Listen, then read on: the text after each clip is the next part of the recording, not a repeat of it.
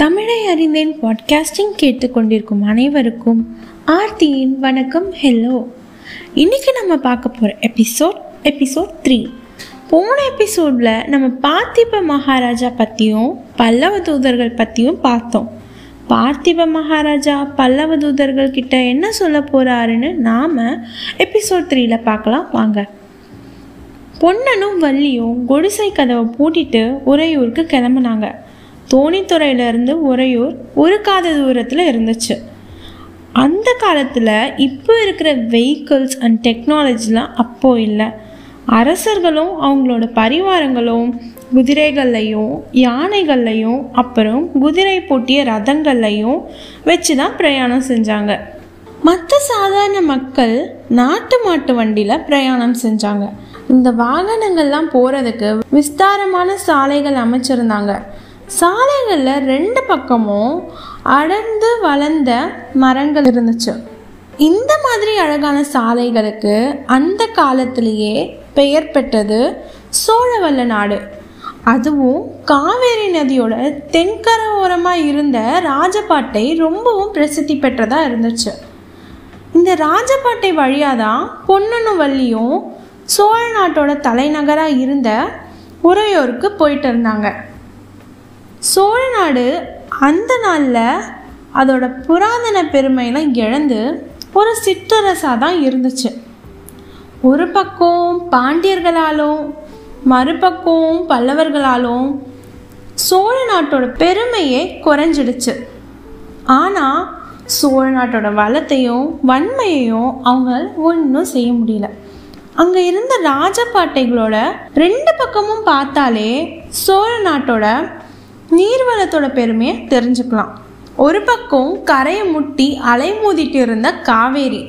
ஆத்துக்கு அக்கறையில வானத்தை தொட்டுட்டு இருந்த அடர்த்தியான தென்னை மரத்தோப்புகள் மறுபக்கம் பார்த்தா கண்ணு கெட்ட தூரம் வரைக்கும் பசுமை பசுமை பசுமை தான். கழனிகள் குழு குழு சத்தத்தோட ஜலம் பாஞ்சிட்டு இருந்த மடைகள் ஒற்றை காலால் தவம் பண்ணிட்டு இருந்த வெள்ளை நாரைகள் அப்புறம் நெல் வயல்களுக்கு மத்தியில் வாழை தோட்டங்கள் தென்னந்தோப்புகள் கரும்பு கொலைகளும் இருந்துச்சு. இவ்வளோ அழகான நாட்டோட அமைதியை குலைக்கிற மாதிரி யுத்தம் நெருங்கி வந்துட்டு இருந்துச்சு. இதனால் சோழ நாட்டு மக்களோட மனசுலாம் எவ்வளவு பரபரப்பாக இருக்குன்னு பொன்னனவள்ளி உறையூருக்கு பிரயாணிக்கும் போது பார்த்துட்டு தான் இருந்தாங்க. அங்கே இருந்த வயல்களில் வேலை செஞ்சுட்டு இருந்த உழவர்களும் ஸ்ரீகளும் பொன்னனையும் வள்ளியும் பார்த்ததும் வேலையை விட்டு ஓடி வந்து பொண்ணா என்ன செய்தின்னு அவ்வளோ ஆர்வமாக கேட்டாங்க சில பேர். சில பேர் சண்டை நிச்சயம்தானான்னு விசாரிச்சாங்க. இன்னும் சில பேர் தூதர்கள் வந்த சமாச்சாரம் ஏதாவது தெரியுமான்னு கேட்டாங்க. பொண்ணை ஒவ்வொருத்தர்கிட்டையும் ஒவ்வொரு விதமாக பதில் சொன்னான். சண்டையை பற்றி என்ன சந்தேகம்? நம்ம மகாராஜா கண்டிப்பாக கப்பம் கட்ட மாட்டாரு. எல்லாரும் அவங்களோட வாளையும் வேலையும் தீட்டிட்டு வந்து சேருங்கன்னு சில பேர்கிட்டையும் வேற சிலர்கிட்ட எனக்கு என்ன தெரியும்? உங்களுக்கு தெரிஞ்சது தான் எனக்கும் தெரியும்னு சொன்னான். அதுக்கு அவங்களாம் நல்லா இருக்குது பொண்ணா? உனக்கு தெரியாமல் இருக்குமா? சோழ நாட்டுக்கே இப்போ முக்கிய மந்திரி நீ தானே உனக்கு தெரியாத ராஜ ரகசியம் ஏதுன்னு கேட்டாங்க. இதை கேட்டு வள்ளி அடைஞ்ச பெருமையை சொல்லி முடியாது. ஆனால் இன்னும் சில பேர் பொண்ணா மகாராஜா யுத்தத்துக்கு போனால் நீயும் போவியா இல்லையான்னு கேட்கும் போதெல்லாம் வள்ளிக்கு ரொம்ப எரிச்சலாக இருந்துச்சு. அவங்க கிட்ட அது ஏன் இஷ்டமா? மகாராஜாவோட இஷ்டம்னு சொன்னால் பொண்ணை. அவங்கெல்லாம் போனதும் வள்ளிக்கிட்ட பாத்தியா வள்ளி நான் யுத்தத்துக்கு போகலன்னா நல்லா இருக்குமா? நாலு பேரை சிரிக்க மாட்டாங்களான்னு சொன்னான். அதுக்கு உடனே வள்ளி உன்னை யாரும் போக வேண்டான்னு சொன்னா? மகாராஜா உத்தரவு கொடுத்தா போ. என்னையும் அழைச்சிட்டு போகணுதானே சொல்கிறேன்னு சொன்னான். இப்படியே வழியெல்லாம் பொண்ணை நின்று நின்று பதில் சொல்லிட்டு போக வேண்டியதாக இருந்துச்சு.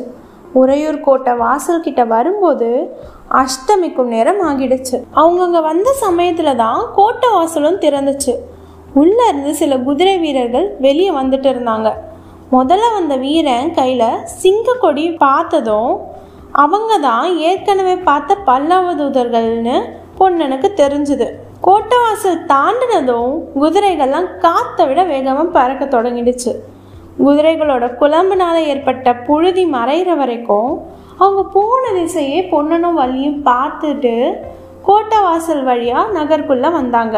உறையூரோட வீதிகளில் கும்பல் கும்பலாக ஜனங்களாக நின்று பேசிகிட்டு இருந்தாங்க. ஒரு கும்பலோட ஓரத்தில் பொன்னனும் வள்ளியும் போய் ஜாயின் பண்ணாங்க. அதில் ஒருத்தன் பல்லவ தூதர்கள் வரும்போது ராஜசபையில் நடந்த சம்பவங்களை வர்ணிச்சுட்டு இருந்தான். ஆஹா அந்த காட்சியை நான் என்னன்னு சொல்ல போகிறேன் மகாராஜா சிம்மாசனத்தில் கம்பீரமாக உட்காந்தாரு இளவரசரும் மந்திரி சேனாதிபதி எல்லாரும் அவங்களோட இடத்துல உட்காந்தாங்க எல் போட்டால் எல் விழுகிற சத்தம் கேட்கும் அந்த மாதிரி சபையே நிசப்தமாக இருந்துச்சு. தூதர்களை அழைச்சிட்டு வாங்கன்னு மகாராஜா சொன்னார். அவரோட குரலில் தான் எவ்வளவு வேகம் இன்னைக்கு?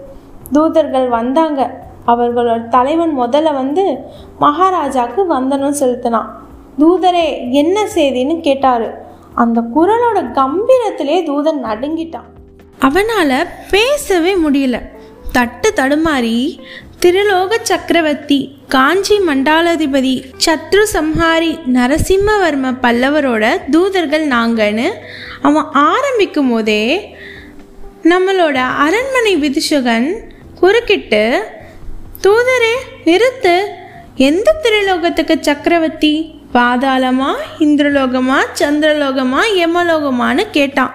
சபையில் எல்லாரும் கொல்லுன்னு சிரிச்சாங்க. தூதம் பாடு திண்டாட்டம் தான் அவன் உடம்பு நடுங்கிடுச்சு. மெதுவாக சமாளிச்சுட்டு உங்கள் பாட்டனார் காலத்திலிருந்து ஆண்டுதோறும் கட்டிட்டு வர கப்பத்தை ஆறு வருஷமாக மகாராஜா கட்டளையாம் அதுக்கு முகாந்திரம் கேட்டு வரும்படி சக்கரவர்த்தி கட்டளைன்னு சொன்னான். ஆஹா அப்போ நம்ம மகாராஜா தோட்டத்தை பார்க்கணுமே. தூதரே உங்கள் சக்கரவர்த்தி கிட்ட முகாந்திரத்தை போர் முனையில் தெரிவிப்போன்னு போய் சொல்லுன்னு சொன்னார். எனக்கு அப்போ மெய் சிலிர்த்துடுச்சுன்னு சொல்லிட்டு கொஞ்ச நேரம் நிறுத்தினான் உடனே அந்த கும்பல் மொத்தமாக சேர்ந்து அப்புறம் என்ன நடந்துச்சுன்னு அவனை கேட்டாங்க. உடனே கதை சொல்லிட்டு இருந்தவன் மறுபடியும் அந்த சீனை வர்ணிக்க ஆரம்பிச்சான். தூதன் கொஞ்ச நேரம் திகச்சு நின்னான். அப்புறம் அப்படின்னா யுத்தத்துக்கு சித்தமாக சொல்லி சக்கரவர்த்தி தெரிவிக்க சொன்னாரு. இதுக்குள்ள பல்லவ சைன்யம் காஞ்சில இருந்து கிளம்பி இருக்கும் போர்க்களமும் யுத்தம் ஆரம்பிக்கும் தினமும் நீங்களே குறிப்பிடலான்னு தெரியப்படுத்த சொன்னார்னு சொன்னான். அதுக்கு நம்ம மகாராஜா புரட்டாசி பௌர்ணமி அப்போ வெண்ணாஞ்சங்கரையில் சந்திப்போம்னு சொன்னார். உடனே சபையில் இருந்த எல்லாரும் வெற்றிவேல் வீரவேல்னு வீர கர்ஜனை செஞ்சாங்க. இந்த கேட்டதும் கதையை கேட்டுட்டு இருந்த கும்பலும் வெற்றிவேல் வீரவேல்னு முழங்குனாங்க. பொண்ணுனா அவங்க கூட சேர்ந்து சத்தமாக வீர முழக்கம் செஞ்சான். அதுக்குள்ளே இருட்டிடுச்சு. ஒவ்வொரு வீதி மூலையிலையும் கல்தூண் மேலே பெரிய அகல் விளக்குகள் இருந்துச்சு. அந்த விளக்குகளை ஒவ்வொன்றா கொளுத்தும் போது புகை விட்டு எரிய ஆரம்பிச்சுது. திடீர்னு எங்கேயோ உயரமான இடத்துல இருந்து பேரிகை முழக்கம் கேட்டுச்சு. தம் தம்னு. அந்த கம்பீரமான சத்தம் எட்டு திக்கலையும் பரவி அதம் அதம்னு எதிர் சத்தம் கேட்டுச்சு. உறையூரில் இருந்த மண்டபங்கள் மாட மாளிகைகள் கோபுரங்கள் கோட்டை வாசல்கள் இது எல்லாம் ஒன்றா சேர்ந்து அதம் மதம்னு எதிரொலி செஞ்சுது. கொஞ்ச நேரத்தில் அந்த சத்தம் யுத்தம் யுத்தம்னு கேட்க தொடங்கிடுச்சு. டீ முழக்க மாதிரி இருந்த அந்த பேரிகை ஒளியை கேட்டதும் பொன்னனோட உடம்புல மயர்கூச்சம் உண்டாச்சு. அந்த சத்தத்தை கேட்டு அவன் ரத்தம் கூட கொதிக்க ஆரம்பிச்சிடுச்சு. ஆனால் வள்ளியும் நடுங்கிட்டான். இது என்ன இது? இந்த மாதிரி ஓசையெல்லாம் இது வரைக்கும் நான் கேட்டதே இல்லையேன்னு சொன்னான். அதுக்கு பொண்ணை யுத்த பேரிகை முழங்குதுன்னு சொன்னான். அவனோட குரல் கேட்டு ஷாக்கான வள்ளி ஐயோ உனக்கு என்னன்னு கேட்டா? ஒன்றுமில்ல வள்ளி எனக்கு ஒன்றும் இல்லைன்னு பொண்ணு சொன்னான். அப்படி சொல்லிட்டு கொஞ்ச நேரத்தில் வள்ளி யுத்தத்துக்கு நான் கட்டாயம் போகணும்னு சொன்னான். அப்படின்னா சோழவல்ல நாட்டோட அமைதியை கொலைக்கிற மாதிரி யுத்தம் கண்டிப்பாக நடக்குமா? அப்போ யுத்தம் நடந்தால் பொண்ணை யுத்தத்துக்கு போவானா? அதுக்கு பார்த்திப மகாராஜா ஒத்துப்பார மாட்டாரா? இதெல்லாம் நாம் அடுத்த எபிசோடில் பார்க்கலாம். அதுவரை கதைகளுடனும் நல் வார்த்தைகளுடனும் மீண்டும் உங்களை சந்திக்க வருவது ஆர்த்தி.